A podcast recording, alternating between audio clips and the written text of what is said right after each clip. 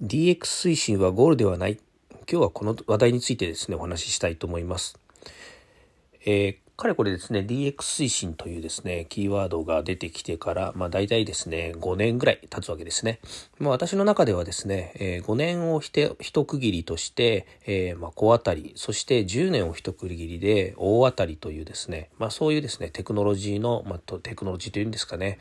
こうブームの、えー、まあキャッチポイントみたいなものがあるんですよね。まあ、あの、ある意味ブームの終焉というんですかね。ハイプサイクルで言うとですね、2年、えー、5年、10年みたいな形で、こうね、定義されている部分とあるんですけれども、私の中では5年かもしくは10年というので、小当たりか大当たりみたいなね、ちょっとパチンコみたいな言い方ですけども、まあそんな言い方で、こうブームのトレンドっていうのは捉えてるんですよね。その中で DX 推進っていうのは、基本的には私の中では10年というふうにですね、このブレイクポイントっていうか、えー、まあ一つのですね、ハイプサイクルの中での、えー、ななんですか、えー、幻滅期を過ぎてですね、これが、えー、まあ、定着していくっていうようなですね、そういう流れの中で、えー、5年今経ちました。で、2018年ぐらいからですね、DX 維持というのを言われていて、で、えー、かれこれもうその頃から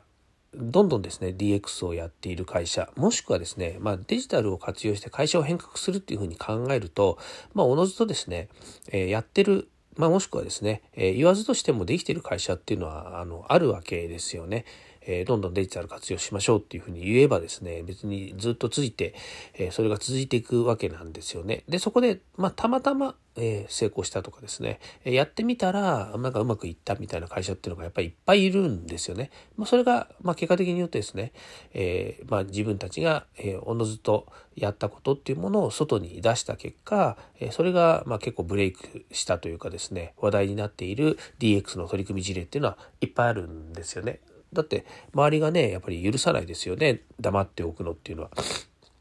で失敗事例っていうのはなかなか出てこないんですよ。だって失敗って何が失敗なのかよくわかんないっていうのいっぱいあるじゃないですか。だけど成功事例っていうのは、えー、まあ、そのね成功した結果っていうものがまあなんですかね、皆さんやっぱり成功したものっていうのはね、外に伝えやすいし、えー、明確にね、それが何が成功なのかっていうのが分かりやすいので、アピールしやすいのでね、どんどん出てくるということで、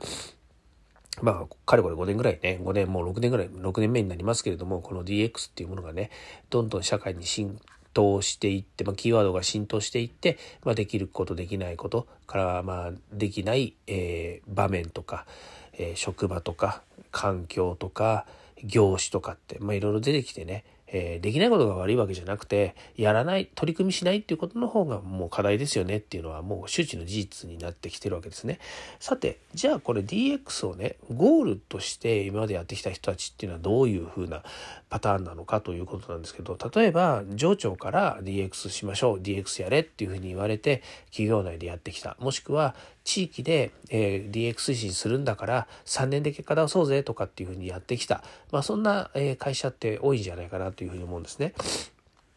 で、えー、例えば IT 化をするとか、もっと言うと会社に何か SFA ですね、セールスのためのツールを入れるとかですね、経理のための仕組みを導入するっていうと、これはじゃあいついつまでに期限を切ってこういうことをやりましょうって。で、ある程度ここまでできたら成功ですねっていうのが見えやすいわけですよね。IT 化、デジタル化って言ってる世界ですけども。で、これって、えー、まあ、ある程度やればできるよね、なんていうのは見てわかるわけですよね。だって、えー何もカスタマイズせずとも吊るしで売っているスーツを買ってきてねまず着ればいいやと。でえー、就職するのに、えー、スーツ必要だから、え、スーツ買ってきて着ればいいや、みたいな形になるわけですよね。で、DX 推進がなぜ、えそれがゴールにならないのかっていうのは、常にデジタルを、えベースとして、え前提として利活用しながら、会社の変革だったり、新しいビジネス、もっと言うと、えね、え社会へのまあ、なんですか、えー、SX って言われてるので、 social transformation って言われているのでですね、社会に、まあ、良いことをするとか、または SDGs ですね、 Sustainable Development Goals というような、えー、いわゆる、えー、国連が検証している、えー世界を良くしていくっていう、こういう取り組みに今結びつけたいというふうになってくると、終わりがないんですよね。で、もちろん DX っていうのを5年でやりますって決めて、で、終わりを、終わりというかゴールを作っても、結局じゃあその先それでやめるのかって言ったらやめることにはならないですよね。さっき言いましたけどじゃあデジタルを導入しますって言ってデジタルを導入してで、えー、実際会社が効果が上がりました。これはもうデジタル化だし、えー、DX の、まあ、一つのねデジタル化も DX の一つの流れになるんですけどではじゃあ5年終わった後にそれで終わりですかって言ったらじゃあまたさらにもっと進化させましょうとか、えー、ツールだってね、え技術だってどんどん進化しているので、まあ、例えば、え5年前のね2018年19年20年この辺りで、え AI を使いましょうとかって言ったところでその時の AI と今の、えー、2022年から登場した、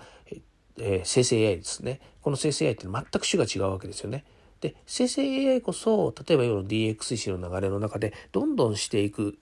どんどん進化していくテクノロジーをどういうふうにね自分たちの仕事に生かすかとか、えまたお客様のタッチポイントに使うかみたいなことっていうのは進化している製品だから5年後またどんどん進化してるわけですよね。もしかすると生成 AI と言わずとも何か別の形でね、えー、全てのコンピューターに実装されているなんていう状態が出てくると生成 AI を利活用しますというよりはもうそれが社会の前提になるなっている可能性もあるわけですよね。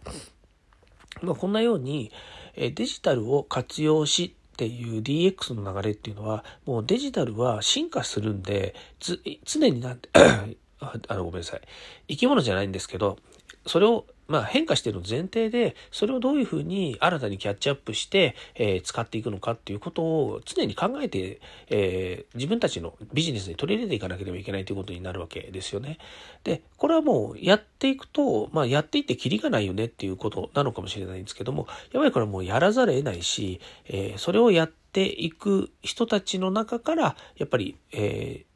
強者が出てくるとかね、勝者が出てくるっていうような状態に今なってるわけですよね。やっぱり世界的にそういう状態になっている。だからこれにあがらうっていうことではなく、それをま上手に活用していきましょうっていうのが一番いいパターンなわけですよね。ということになりますので、DX 推進っていうのは、えー、まあ終わりがないと。いうことになります。ですから DX 維持をゴールにするのではなく、まあ一旦のですね、